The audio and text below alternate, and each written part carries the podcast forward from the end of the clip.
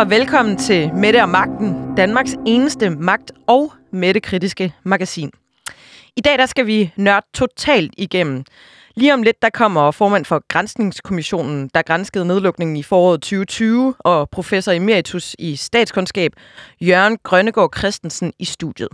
Vi skal nørde embedsværk, og så tager Jørgen os lidt i hånden og hjælper os med at forstå embedsværkets og departementcheferne og embedsmændenes rolle i Mink-sagen.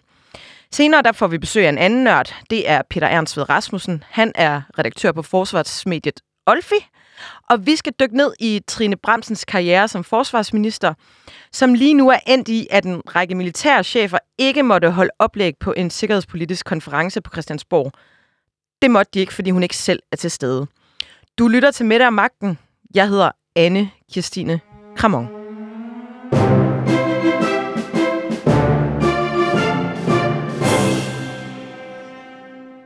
Mink-kommissionen er i fuld gang i disse dage. De er i gang med at grænske det noget uskønne og lidt rodede forløb omkring øh, nedslagningen af mink sidste år. Jeg vil gerne byde velkommen til Jørgen Grønnegård Christensen. Du er professor emeritus ved Institut for Statskundskab på Aarhus Universitet, og så var du formand for Grænsningskommissionen, der grænskede øh, nedlukningen i folkemunde kaldet Grønnegårdskommissionen. Velkommen til, Jørgen. Tak.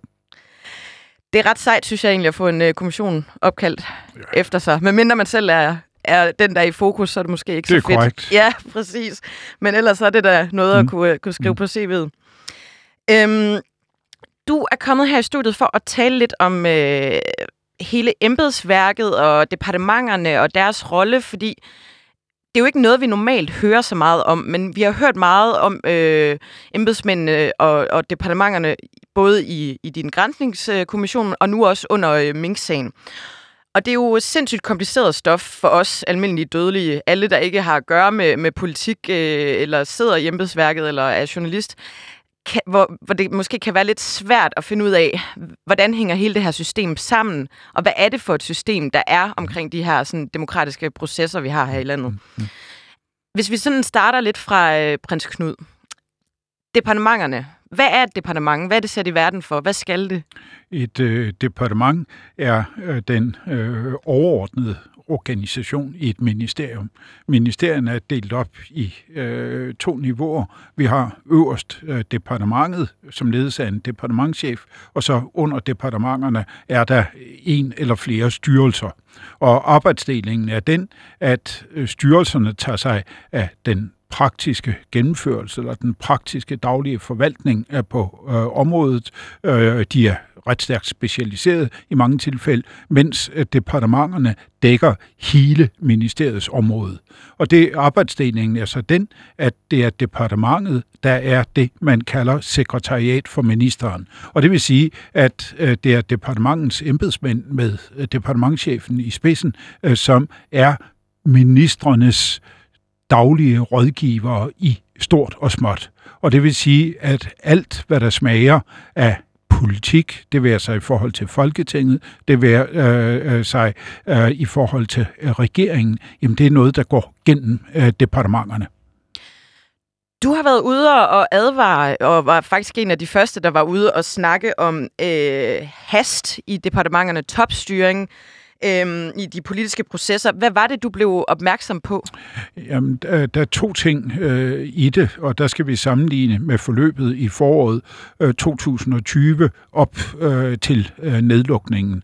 Fordi der stod man i øh, den situation, at øh, der var en virus, øh, som havde ramt Danmark som øh, alle andre øh, lande, og man havde ikke et præcist kendskab til, øh, hvad det var for et øh, fænomen, og hvilke øh, trusler mod folkesundheden, øh, der gemte øh, Øh, sig i den. Og der finder man så gradvis ud af, at øh, det er alvorligt, og på det tidspunkt, eller rigtig alvorligt den der, og på det tidspunkt, øh, hvor man finder ud af det, øh, der skrider man så også til øh, politisk øh, handling. Og i det tilfælde der, at der kan man tale om, at øh, der var der et øh, velbegrundet øh, hastværk, fordi øh, det var altså noget, der udviklede sig utrolig hurtigt, og også på en måde, øh, som var øh, ret øh, uforudset. Så der skulle man rebe sejlene øh, i løbet øh, stort set ingen tid at finde ud af, hvordan griber vi det her an, så vi undgår, at vi får en øh, pandemi, som slår rigtig mange mennesker ihjel og lægger øh, samfundet i dvale øh, i en periode. Der står man i efteråret i en lidt anden øh, situation, fordi der, har man, øh, der kender man øh, for det første sygdommens øh, karakter.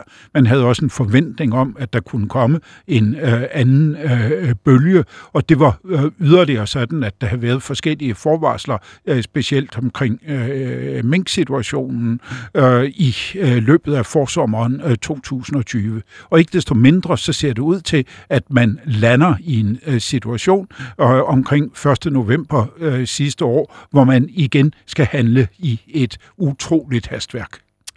Jeg kunne godt tænke mig lige at blive lidt øh, i forhold til sådan den overordnede karakteristik af, af embedsværket, fordi du, øh, du øh, er ude at sige i Weekendavisen i, øh, øh, for et par måneder siden, at det politiske og administrative niveau er smeltet sammen, øh, at, øh, at der lige pludselig er rådgivere, der sidder med til møder, hvor de ikke plejer at sidde med. Og sådan. Hvad betyder det for... Jamen, der, øh, der er jo sket øh, nogle ting, fordi øh, det er jo altid sådan, og det ligger i vores system, og det er en stærk side af vores system, at der er et meget tæt samspil mellem embedsmændene som øh, faglige og politiske rådgivere øh, for ministerne og øh, regeringen. Men der er så i de allerseneste år været en tendens i retning af, at flere og flere beslutninger, at trukket op til et øh, centralt øh, niveau omkring øh, statsministeriet og omkring nogle helt centrale øh, regeringsudvalg. Og de to centrale regeringsudvalg, det er det, der hedder koordinationsudvalget, og et andet udvalg, der hedder økonomiudvalget. Og det vi så forløbig øh, kan se øh, tegne sig øh, af billedet omkring øh, mængdbeslutningerne i november øh, 2020, jamen det er, at, øh, at vi får i det her hektiske forløb, jamen øh, der, der flyder det øh, for, for det første øh, med hensyn til, hvilke udvalg øh, det er, øh, at man drøfter de her ting øh, i, og der, det, der tegner sig også et billede af, at sondringen mellem det politiske niveau, eller ministerniveauet, embedsmandsniveauet, øh, det, det flyder sammen på en eller anden måde. Der er ikke nogen klar sondring mellem forberedelsessiden og beslutningssiden, og der sker yderligere også det, så vidt vi kan se øh, ud fra det, der kommer frem øh, for øjeblikket, at øh, de særlige rådgivere, de spiller også en aktiv rolle omkring øh, øh, til, øh, øh, øh tilblivelsen øh, af indgrebet, den, øh, eller beslutningen om indgrebet øh, den øh, 3. november om aftenen. Men hvorfor, altså, hvorfor er det problematisk, eller er det problematisk? At, øh... Jamen, øh, det er jo fuldkommen legitimt, at man øh, tilrettelægger det på den måde, men det har jo så øh, den konsekvens, at øh, der i forberedelsesfasen øh, er, eller kan være i hvert fald, øh, nogle led, øh, som øh, bliver Øh, øh, koblet ud, eller bliver deaktiveret øh, i, øh, i virkeligheden. Og så får man ikke øh, det der forudgående tjek af grundlaget for øh, beslutningerne, som hører med øh, til god øh, beslutningsforberedelse. Du siger også i, i øh, weekendavisen, at, øh, at det er en ny type politikere, der indtager ministerkontorerne. Øhm, at, øh, at øh, man ser en, en, øh, inden for de seneste par år, så ser man en helt anden type, mere krævende politikere, der, ja. der kommer ind det, det er en lang øh, tendens, øh, og, øh, og, og, og, og når vi skal beskrive den øh, øh, og dens oprindelse, så skal vi tilbage, øh, altså vi skal i virkeligheden flere årtier tilbage, fordi går vi tilbage til 1980'erne, øh, vil jeg sige, så var der blandt mange politikere en fornemmelse af, at de er svært ved at få en øh, fod til jorden i forhold til et meget, øh, meget stærkt øh, embedsmandskorps, som i virkeligheden øh, kridtede banen op for den, og så havde de at bevæge sig inden øh, for de kridtstreger, som embedsmændene havde trukket op. Og det førte øh, i løbet af øh, 80'erne og 90'erne til, at man blandt politikere øh, kunne i akta en langt stærkere bevidsthed øh, om, hvilken rolle de formelt set er tildelt i et øh, system som det danske. Og der skal man så huske på, at ministerne er det, der hedder politiske øh, forvaltningschefer, og ministerne er i virkeligheden de eneste i vores ministerier, der bærer nogen former øh, for et demokratisk mandat. Så på den måde kan man sige, så er det en styrkelse af, af demokratiet. Der er så sket det de allerseneste år, at øh, øh der er den der udvikling blevet yderligere understreget, øh, øh, kan man sige, forstået øh, på øh, den måde, at man for det første har langt flere beslutninger ind på det øh, centrale niveau omkring statsministeren i nogle perioder, og omkring finansministeren, og øh, så er der altså også sket det, og det blev markeret øh, op til valget i 2019, at øh, den nuværende statsminister gik ud meget stærkt og understregede, at hun var altså sat ind for at træffe politiske beslutninger for at tegne en politisk retning for samfundet.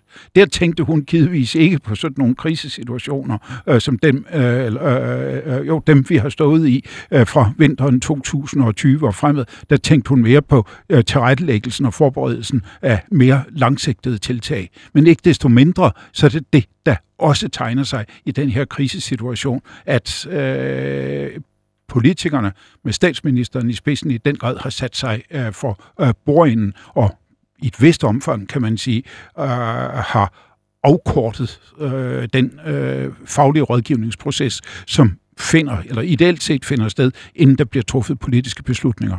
Men er det ikke problematisk, at der ikke er en, en dybdegående faglig jo, rådgivningsproces? Det, det, det er jo en balancegang. Øh, det er, fordi vi skal stadig, stadigvæk huske på, at vi lever i et demokrati, vi har ministerstyre, og forudsætning for, at vores ministerier kan løse øh, opgaven, som, øh, opgaverne, som jo i den grad har et øh, politisk islet i øh, rigtig mange situationer, det er altså, at der er nogle politikere, øh, der sidder på toppen af øh, øh systemet og kan trække og skubbe øh, deres eget system i den retning, de gerne vil have.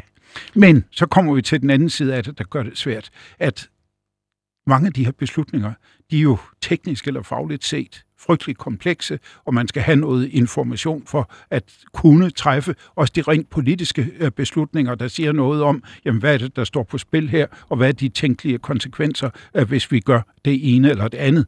Og så skal man huske på en tredje ting i den sammenhæng øh, også, jamen det er jo, at det meget sjældent er sådan, at der er decideret faglige øh, løsninger i betydningen de eneste rigtige løsninger på de problemer, øh, som en regering eller en minister står overfor. Ja. Hvis vi nu, altså, hvis vi nu dykker ned i hele øh, den her øh, minkkommission, øh, og øh, altså, øh, øh jeg, jeg, jeg kunne godt tænke mig at snakke lidt om, altså for den almindelige dansker er det jo, man er jo ikke på øh, fornavn med de her øh, embedsmænd. De plejer Nej. jo at, at være øh, mm. meget øh, uden for rampelyset. Mm. Der trives de bedst, virker det næsten som om. Og, og lige pludselig sidder de jo så og bliver afhørt foran hele Danmark, havde jeg, havde jeg nær sagt. Øhm, der er nogle centrale punkter i den her øh, øh, Mink-sag. Der, der er et møde i koordinationsudvalget den 3. Mm. november. Mm. Kan du ikke prøve at forklare, hvad koordin- øh, koordinationsudvalget er ja. først? Koordin- og hvem sidder der? Ja. Koordinationsudvalget er det ene af de to centrale regeringsudvalg. Økonomiudvalget, som har finansministeren som formand, øh, tager stilling til alle lidt større sager, som på en eller anden måde øh, har et økonomisk eller et finansielt aspekt. Så har man ved siden af det koordinationsudvalget, og koordinationsudvalget har statsministeren som formand. Og det tager sig af, kan man sige, resten af de store, tunge sager. Det kan være øh, sådan noget som øh, pandemisituationen eller pandemikrisen, øh, som øh, brød ud i øh, 2020. Det kan også være internationale sager. Det kan være forberedelsen af EU-topmøder. Det kan være en øh, terrorsag, eller hvad man nu øh, kunne øh, forestille sig. Men så er det yderligere sådan, at arbejdsdelingen mellem økonomiudvalget og koordinationsudvalget, den er ikke øh, sådan øh, helt skarpt øh, skåret. Der vil være nogle sager, som er så tunge, at de passerer både økonomiudvalget og koordinationsudvalget, og så er der andre sager, hvor det kan være en nok en lille smule tilfældigt, altså et spørgsmål om, hvad er det for en ugedag, der holdes møde på, om sagen nu kommer op i det ene eller det andet af de udvalg. Og det vi har set, øh, som det forløb er klarlagt i øh, Mink-sagen, jamen det er, at ikke bare økonomiudvalget og koordinationsudvalget var involveret her. Det var også det særlige coronaudvalg, eller covid-19-udvalg, som regeringen nedsatte i sommeren 2020. Så det er sådan et... Hvem sidder øh, der? Øh, jamen, det er næsten de samme mennesker. Okay. Men det, det er lidt, lidt forskellige øh, ministre, der sidder øh, for øh, bordenden, og der er, øh, og så er der nogle, ja, nogle forskelle og nogle overlap imellem dem. Men kernen i det er, at de centrale ministre er der. Og hvem er så de centrale ministre? Det er øh, i i økonomiudvalget, der er det, øh, øh, finans, øh, der er det øh, finansministeren, og så justitsministeren faktisk, øh, øh, øh faktisk øh, øh også, øh, øh, også med. Og og jeg, øh, som jeg lige øh, husker det, øh, så er Øh, jeg er lige ved at tro, at øh, indrigsministeren øh, også øh, sidder med. Går vi så ud og, i, over i koordinationsudvalget, så er det de samme ministre, der går igen, øh, plus, øh, plus statsministeren selvfølgelig. Og går vi ned i øh, covid-19-udvalget, jamen så er det sundhedsministeren, der er formand, men så ser vi igen de samme centrale minister gå igen sammen med kulturministeren. Så der skal i virkeligheden ikke sendes så mange invitationer ud til, nej, til de Nej, det møder. skal der ikke. Men det er jo så stadigvæk sådan, at så skal vi jo ned og kigge på den underliggende organisation, og så kan der jo lige med opstå nogle forskelle og nogle koordinationsproblemer, fordi det er jo så lidt forskellige sekretariater, der betjener dem. Men til det her specifikke ja. møde den 3. november, der sidder øh, Barbara Bertelsen, departementchef ja, i ja, Statsministeriet, ja. og departementchef i Miljø- og Fødevareministeriet, ja. Henrik mm, Studskov, ja. sidder også med. Mm. Øhm, Hvorfor gør de det? Det er jo ikke normalt, at... Nej, øh, der, der, der skal vi så lige øh, holde tungen øh, lige i munden. Fordi system... Det synes jeg, vi skal meget her. Ja, ja det skal vi nemlig, fordi ja. det er ret indviklet. Ja. For systemet er også... Altså, vi skal lige tilbage til de, øh, bare de der to centrale udvalg, økonomiudvalget og koordinationsudvalget. Det er sådan, at de har et forberedende embedsmandsudvalg, øh, som øh, forbehandler de sager, der senere kommer til forhandling i henholdsvis økonomiudvalget og, øh, øh, og koordinationsudvalget. Og de embedsmænd, der sidder i de der forberedende embedsmandsudvalg, det er departementcheferne fra de pågældende ministerier. Men ja, så er der en komplikation mere, ja. fordi vi har de faste medlemmer. Ja. Ja. Men fødevareministeren og sundhedsministeren er ikke faste medlemmer i øh, de udvalg der. Men de kommer med når de har sag, eller når deres ministerium har sager på dagsordenen i det pågældende udvalg. Så det er en utrolig kompleks øh, struktur. Og så kommer vi så til selve møderne øh, i øh, udvalget, og der kan det jo så, og det tør jeg ikke sige, hvordan det altid er øh, der, men der kan det jo så være sådan, at der også sidder departementchefer med, og vi ved jo at på mødet den 3. november øh, 2020, der var justitsministeren ikke til stede, fordi han var syg af covid-19, og han var erstattet af sin departementchef. Alright, ja. Øhm, en af de ting, der, der også har været op at vende, det er, at der ikke er, er et referat fra det her møde. Mm-hmm. Er det ikke lidt... Er man ikke vilde med at tage referater jo, i departementerne? Øh, ja, nej. Øh, I hvert fald i den sammenhæng er man ikke, for det, det er helt fast praksis, at der ikke udarbejdes referater fra møder i øh, regeringsudvalgene. Så der er ikke noget øh, særligt øh, i det. Men nu har vi hørt de her embedsmænd sidde og, og blive afhørt i kommissionen, og der er meget, det husker jeg ikke, det gjorde jeg ikke, det tænkte jeg ikke lige på, det fik jeg ikke lige læst. Øh, det blev der ikke lige øh, skrevet noget ned om. Øh, øh, noget, jeg har undret mig over, det er, hvorfor der ikke rullet nogen hoveder? Ah, at det virker som om, at... Øh... Nu øh, springer du øh, meget langt øh, frem øh, med øh, det spørgsmål. Øh, fordi øh, øh, det øh, forudsat i hvert fald øh, ideelt set, at øh, man fuldstændig havde fået kortlagt øh, hændelsesforløbet, og også havde fundet ud af, om der overhovedet var uh, gået uh, noget galt. Så kunne man sige, jamen systemet er jo sådan indrettet, at øh, der er det, man kalder diskretionær øh, afskedelsesret, og det betyder... Det må du også lige forklare. Jamen, det, det, skal, jeg nok, det, skal, det skal jeg nok forklare. Øh, det, det betyder, øh, at øh, regeringen, eller formelt set den øh, pågældende øh, minister, øh, kan afskedige eller skilte sig af øh, med sin departementchef, øh, hvis øh, han øh, har en øh, savlig eller grund hun. til eller hun ja, ja, ja. Øh, har en øh, øh, savlig grund til øh, at gøre det. Og det er bestemt ikke øh, ukendt, at øh, det sker, men øh, det ville ikke være normalt, hvis det skete i et øh, sådan forløb, øh, fordi øh, øh, det vil have nogle eller vække en utrolig opmærksomhed i forhold til medierne, og også i forhold til Folketinget, hvis man skred øh, til sådan noget. Og så skal vi så lige huske på, at øh, vi ved jo heller ikke noget om, om øh, der ville være noget som helst grundlag for at gøre sådan noget. Men jeg tænker bare, altså, der er det her famøse bilag, som øh, alle har fået seks minutter før de går ind til det her møde. Øh, er det ikke normalt, at man, normal procedure, at man ligesom læser sin bilag, inden man det, går til møde? Det skal du jo grundlæggende spørge øh, dem, øh, der sidder med om. Det ved jeg jo ikke noget om, men jeg kan jo leve mig ind i øh, situationen.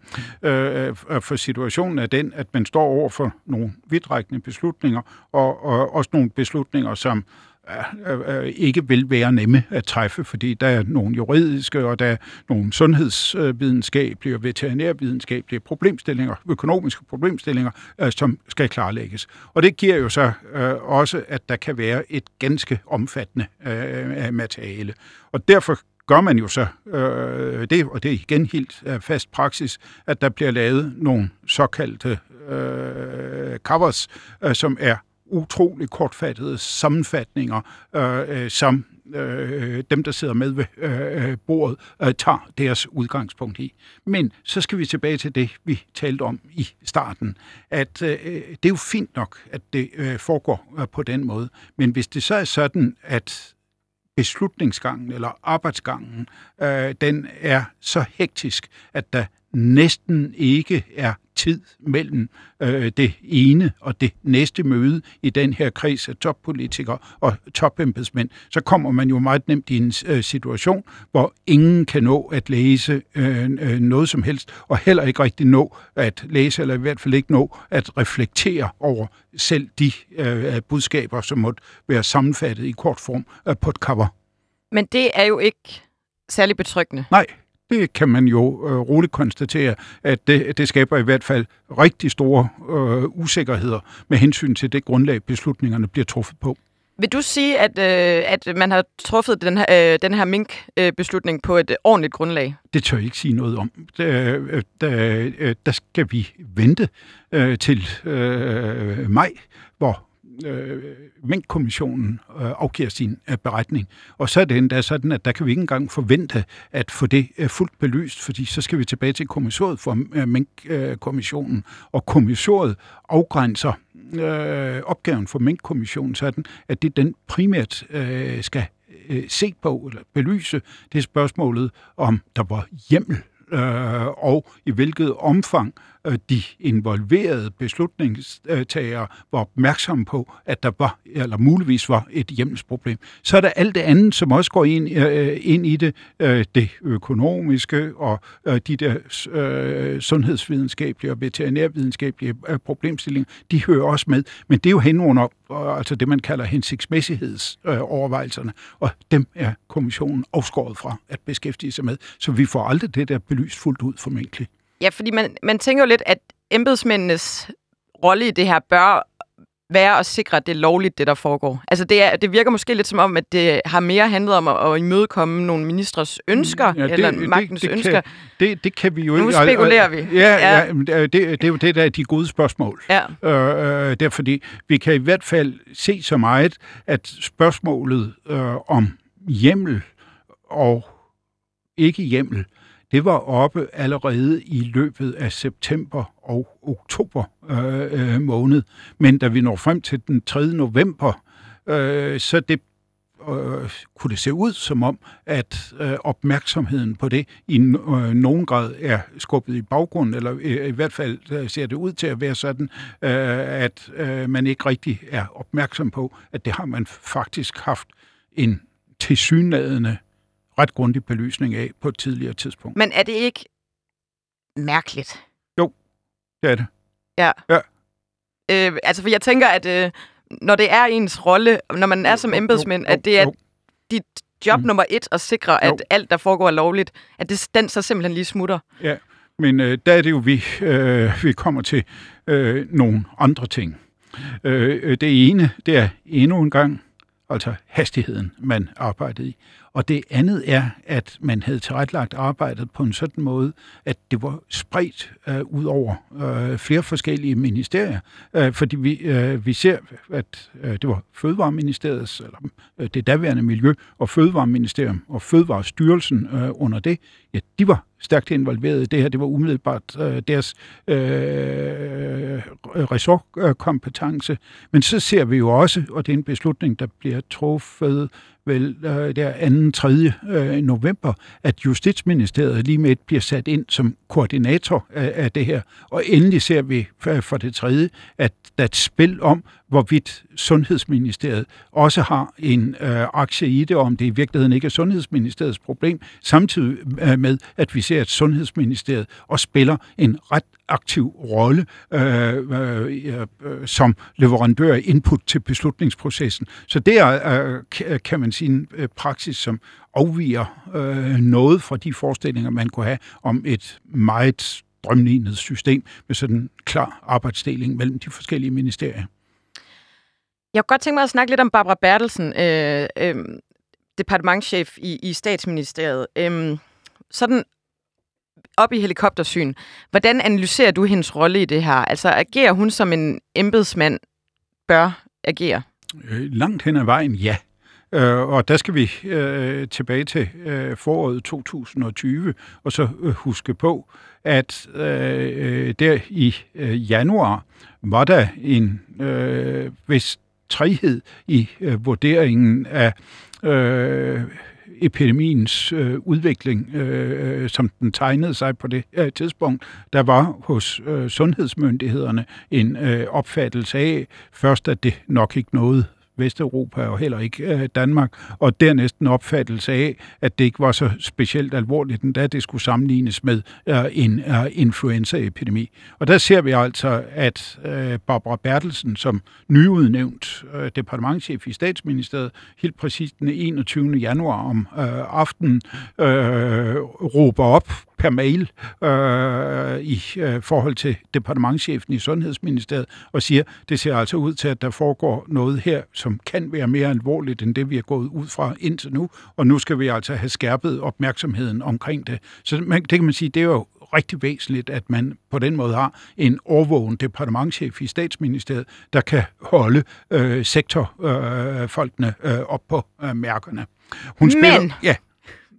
Ja, hvis, øh, øh, for ja, der, er jo, der er jo nogle ting, der er kommet øh, frem her i øh, Mink-kommissionen, og vi har læst nogle sms'er, hun har skrevet, og igen øh, de her øh, bilag, der ikke er blevet læst, og sådan, altså, der er jo også noget roderi omkring det.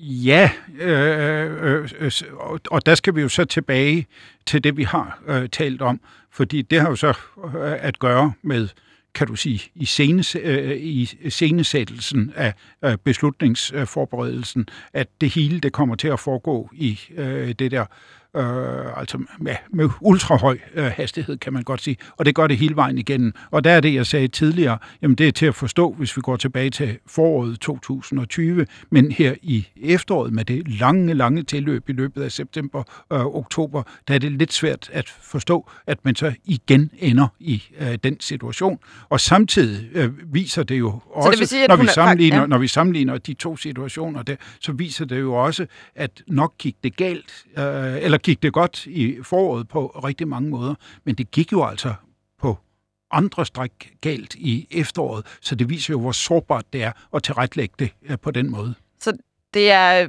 det er gået fra at være meget velforberedt til at være uforberedt? Nu ja, er... Sin, øh, ja, det kan du godt ja. sige. Eller det er gået, øh, det, det er gået, øh, det, det er gået øh, fra at kunne fungere øh, til ikke at kunne fungere, fordi det er jo blevet forberedt på nogenlunde samme måde, men mulighederne for en bedre forberedelse var langt stærkere i efteråret, end de var i foråret. Ja, enig. enig.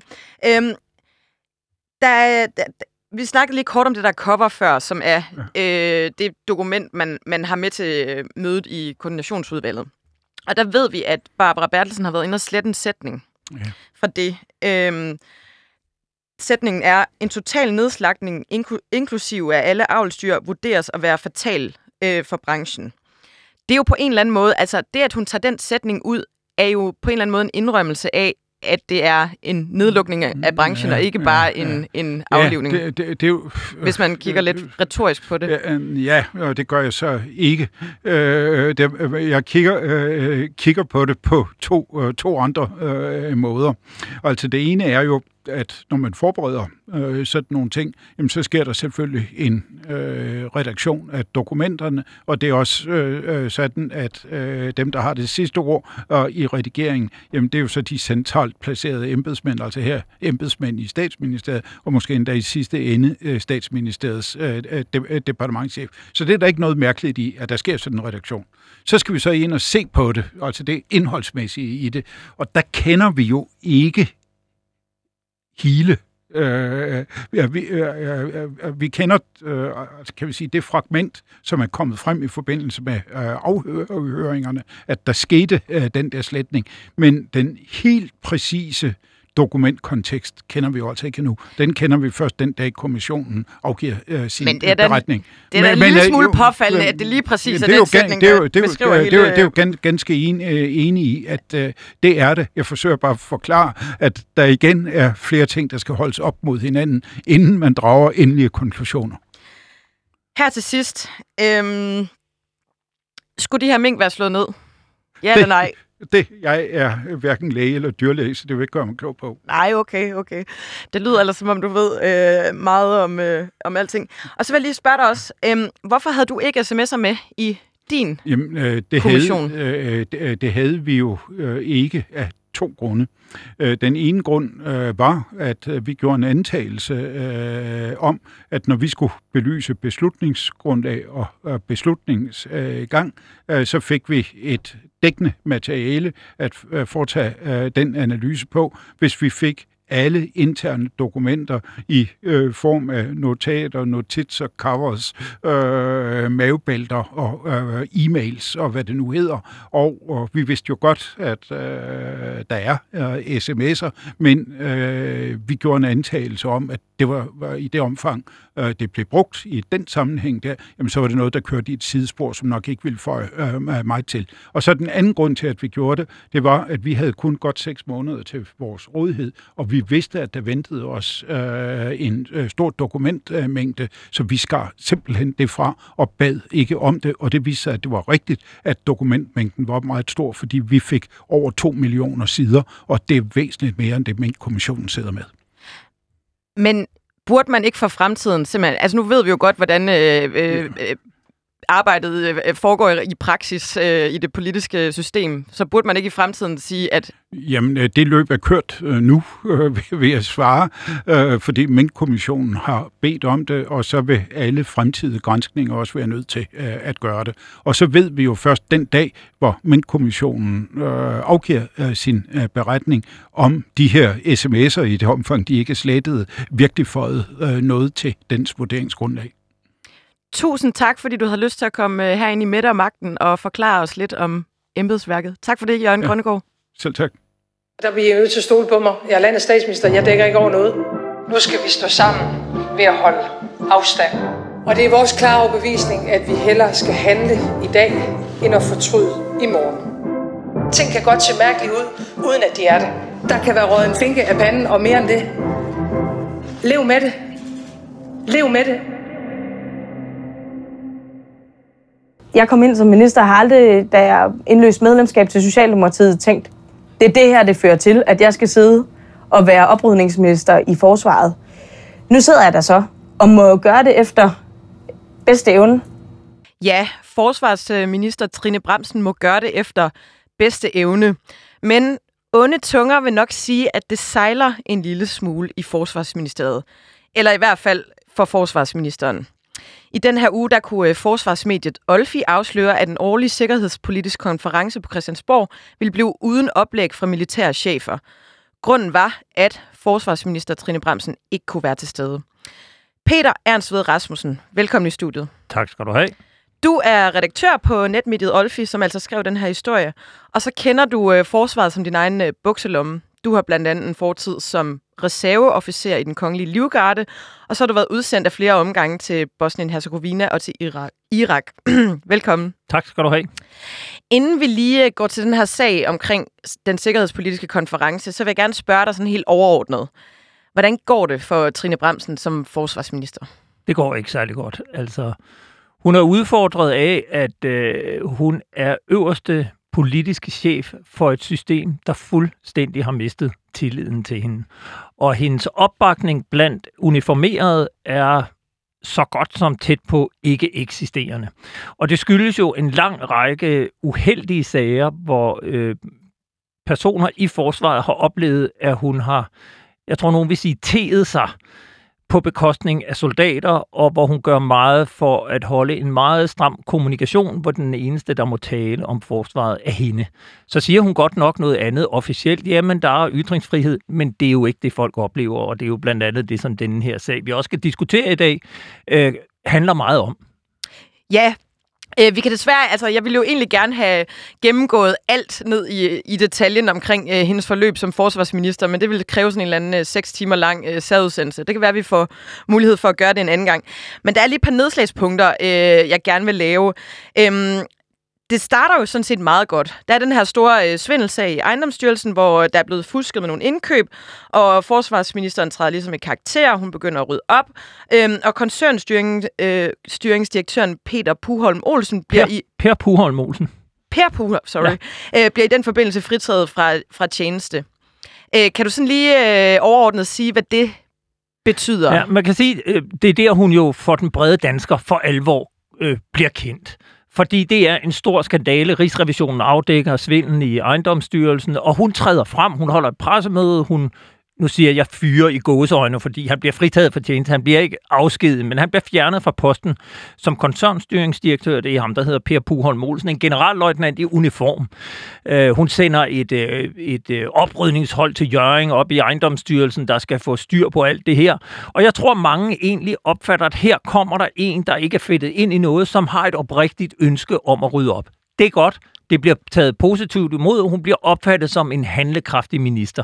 Men det, der jo så også meget hurtigt kommer frem, det er, at øh, den daværende departementschef i Forsvarsministeriet, Thomas Arnkiel, han bliver bedt om at aflevere en redegørelse til ministeren. Og af den redegørelse fremgår det jo så, at Per Puholm Olsen, der allerede er sat fra bestillingen, han i virkeligheden har sendt en mail til Thomas Arnkiel, hvor han har gjort opmærksom på nogle problemer, men hvor Thomas Arnkiel må indrømme, at han bare ikke har fået den mail læst. Øh, emnet om ejendomsstyrelsen har været oppe på et møde. Det har i hvert fald været programsat på et møde i departementet. Man når så på det pågældende møde ikke til det punkt, og det kommer ikke på et punkt efterfølgende. Det ansvar er departementchefens. Og, og det er meget tydeligt, at øh, Per Puhorn Molsen øh, egentlig har prøvet at gøre opmærksom på, at der er noget galt, men det har departementchefen bare ikke lige nået at reagere på. Og, og konsekvensen af det kommer frem, det er jo, at man i forsvaret igen ser det, man har set tidligere, at man fra det politiske, civile øh, niveau tør lorten af på de uniformerede, altså Per Puholm Olsen, som egentlig havde sin ryg fri, mens embedsmanden, der havde ansvaret, departementchef Thomas Arnkiel, han får lov at blive siddende.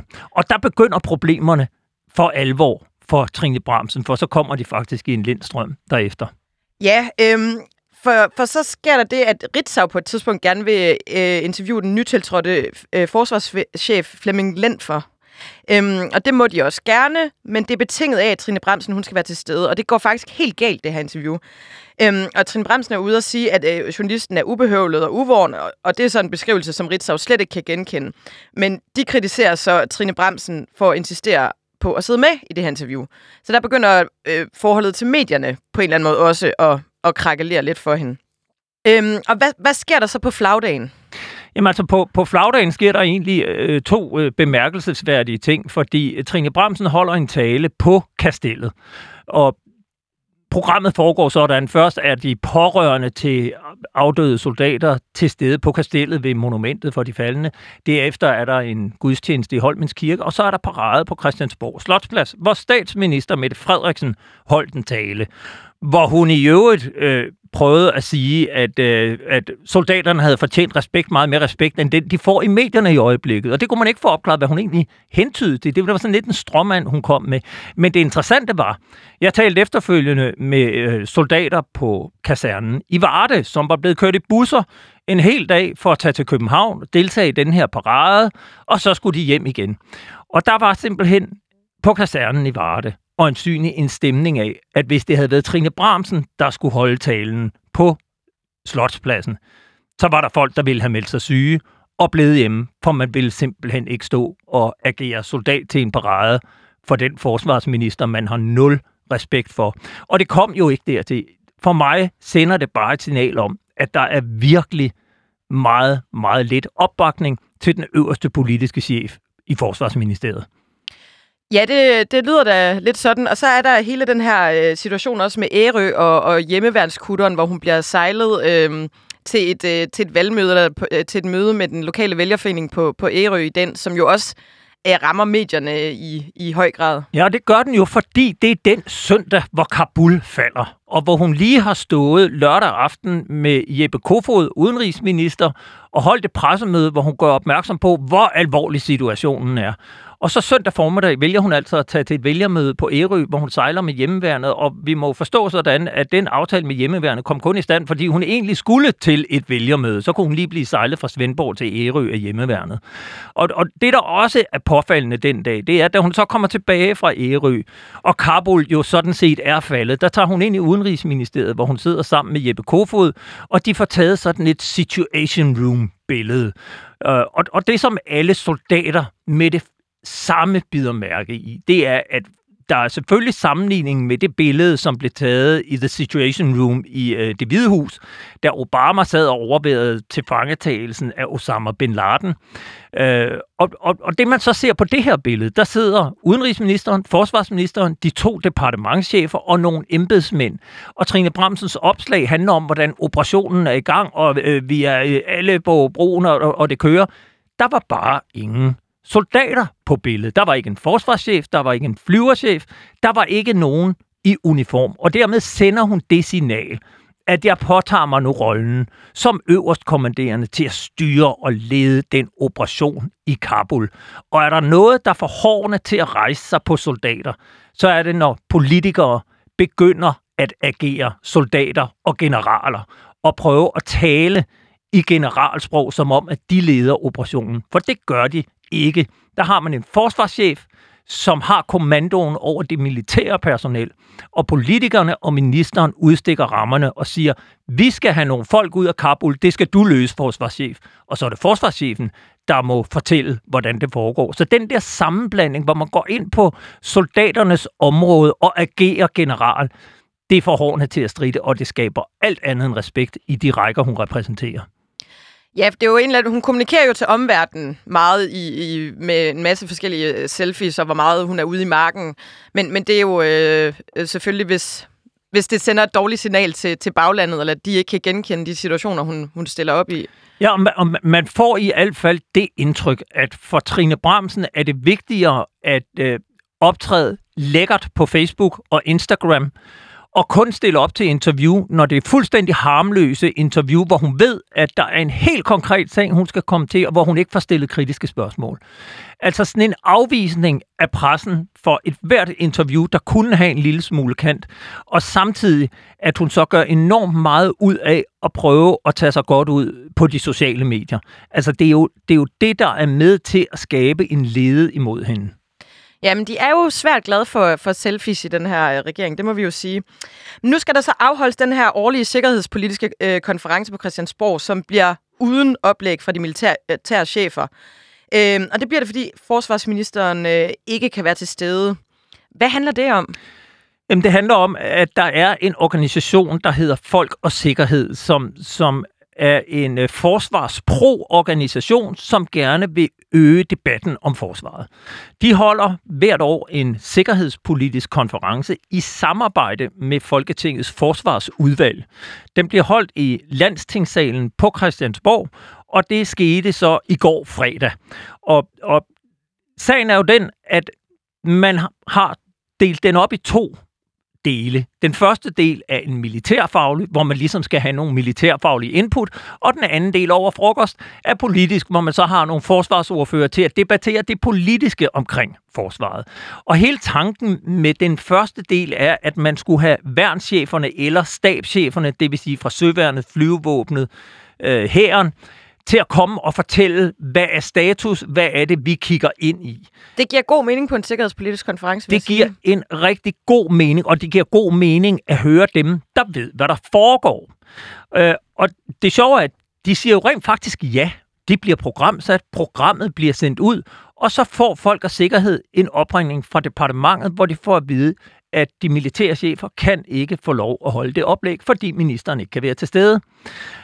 Og der sker jo så det, at jeg stiller spørgsmål, øh, og de forklarer det så med, at den tidligere regering, Lars Løkke Rasmussen, statsminister, har i forbindelse med nogle spørgsmål fra Folketinget tilbage i 2018 svaret øh, i et paragraf 20 svar, at det er hensyn til embedsmændene, at man generelt ikke har embedsmænd til at holde oplæg og debatter og konferencer på Christiansborg, uden ministeren er til stede, fordi at ministeren står til ansvar over for Folketinget. Det pussy er jo bare, det kan godt være, der er sådan en regel, det kan godt være, at den bliver praktiseret mange steder, men det sker jo lige så tit, at det foregår alligevel. Og Folk og Sikkerhed, som nu er denne her organisation, der holdt konferencen i går, de har i 2019 og 2020 holdt lignende konferencer, hvor Trine Bramsen kom og var til stede de første 5-10 minutter, hvor hun åbnede konferencen, gav en tale, og så forlod hun konferencen. Hvorefter der var militære chefer, der havde lov til at stille sig op og holde et oplæg. Og hvis det nu er Forsvarsministeriets øh, holdning og argument, at bare det, hun er til stede for at åbne konferencen, at så har hun ligesom givet grønt lys, så er det jo et pseudo-argument, som ikke giver nogen som helst mening. Og man kan bare konstatere nu, at, at denne her øh, helt aktuelle sag, den kommer oven i den sag, som du nævnte før, hvor forsvarschefen ikke måtte give interview til medierne. Det ene interview, han fik lov at give, der skulle det foregå på hendes kontor, og hun skulle sidde med. Hun gik ind og svarede på spørgsmål, der var stilet til forsvarschefen. Efterfølgende aflyste han alle interview med os. Da det så blev en stor sag, og der kørte samråd om det, og, og øh, hun blev blæst tilbage og fik kritik alle steder, så blødte hun jo lidt op, og så måtte vi pludselig godt tale med ham alligevel. Men denne her aktuelle sag kommer jo oven i det, hvor man bare tænker, hvad er det, der foregår? Hvem er det, der ved deres fulde fem mener, at det er et problem, at en militærchef går ind og holder et oplæg for Folketingets forsvarsudvalg. Det er trods alt de politikere, der sidder og beslutter, hvad der skal foregå på forsvarets område, som nu ikke kan få lov at høre dem, som er dem, der ved allermest om det.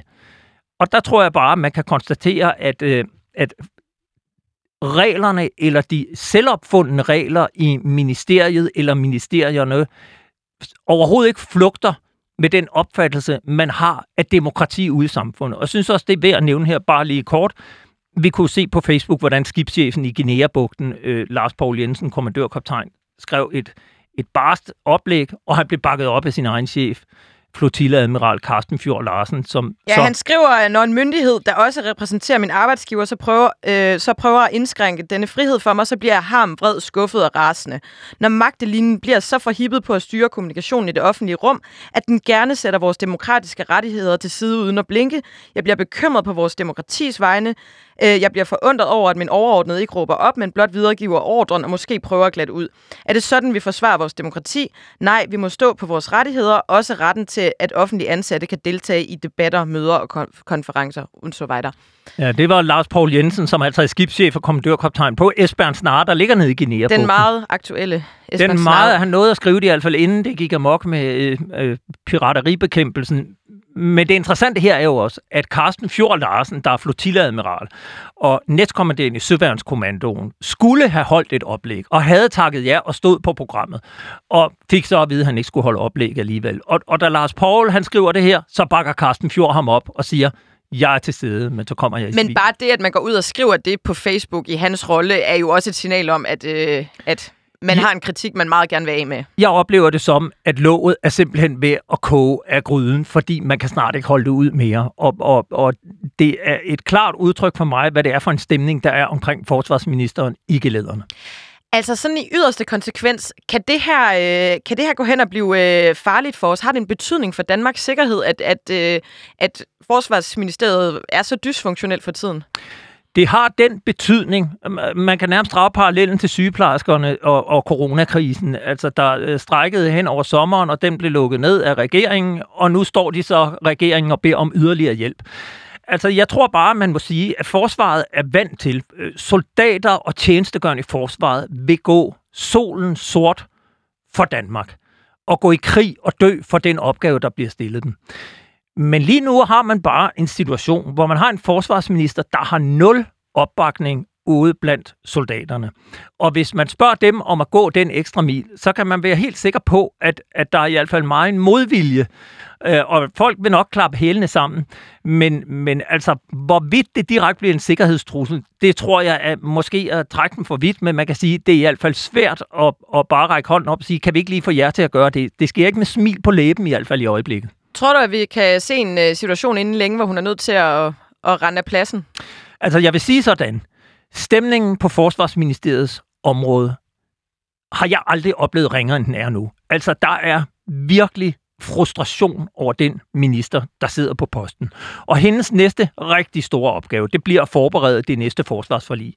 Jeg tror ikke på, at det er den minister, der sidder nu, der kommer til at lande det næste forsvarsforlig. Øh, nu er der godt nok også valg i 24, øh, og, og man kan sige, hun kan senest, ja 23, sorry, øh, juni 23, og forsvarsforliget skal bare være indgået inden det udgang af 23. Så, så der kommer under alle omstændigheder et valg inden. Men jeg tror, at det vil være naivt at forestille sig, at Trine Bramsen kan skabe den opbakning til at få et forlig til at lande med den stemning, der er lige nu. Tak for det øh, for denne lille gennemgang af oprydningsmesteren øh, Trine Bramsen i Forsvarsministeriet. Tak fordi du kom, øh, Peter Ernstved Rasmussen. Til tak.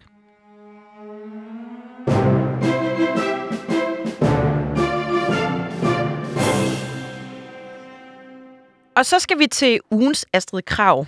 Det er jo øh, Mette og Magtens øh, ugenlige pris, der uddeles til en socialdemokratisk politiker, der har udvist en særlig uselvstændig og tilsvarende partilojal adfærd. Sidste uge der var det Mogens Jensen og hans hukommelsesproblemer, der løb med prisen. Men i den her uge, der går prisen til en politisk ordfører, nemlig Jeppe Brugs, for hans fuldstændig utrættelige indsats med at affeje kritik af Socialdemokratiet. I den her uge, der har Jeppe Brugs både været ude i et for, øh, forsøg på at forklare, hvad det var for andre ting, der forhindrede Mette Frederiksen i at åbne de nu meget famøse forsejlede kuverter. Og så fordi Jeppe Brugs i den her uge har været så generøs at fortælle, at Socialdemokratiet ikke vil stå i vejen for at lade Forsvarets efterretningstjeneste forsøge at fremkalde de her forsvundne sms'er. Han siger, at det, de personer, der har størst interesse i at få genskabt sms'erne, det er Socialdemokratiet. Han modtager derfor prisen for ugens Astrid for sin store generøsitet, for sin store samarbejdsvilje. Tak for dig, Jeppe Brugs. Og også tak til dig, fordi du lyttede til Mette og Magten.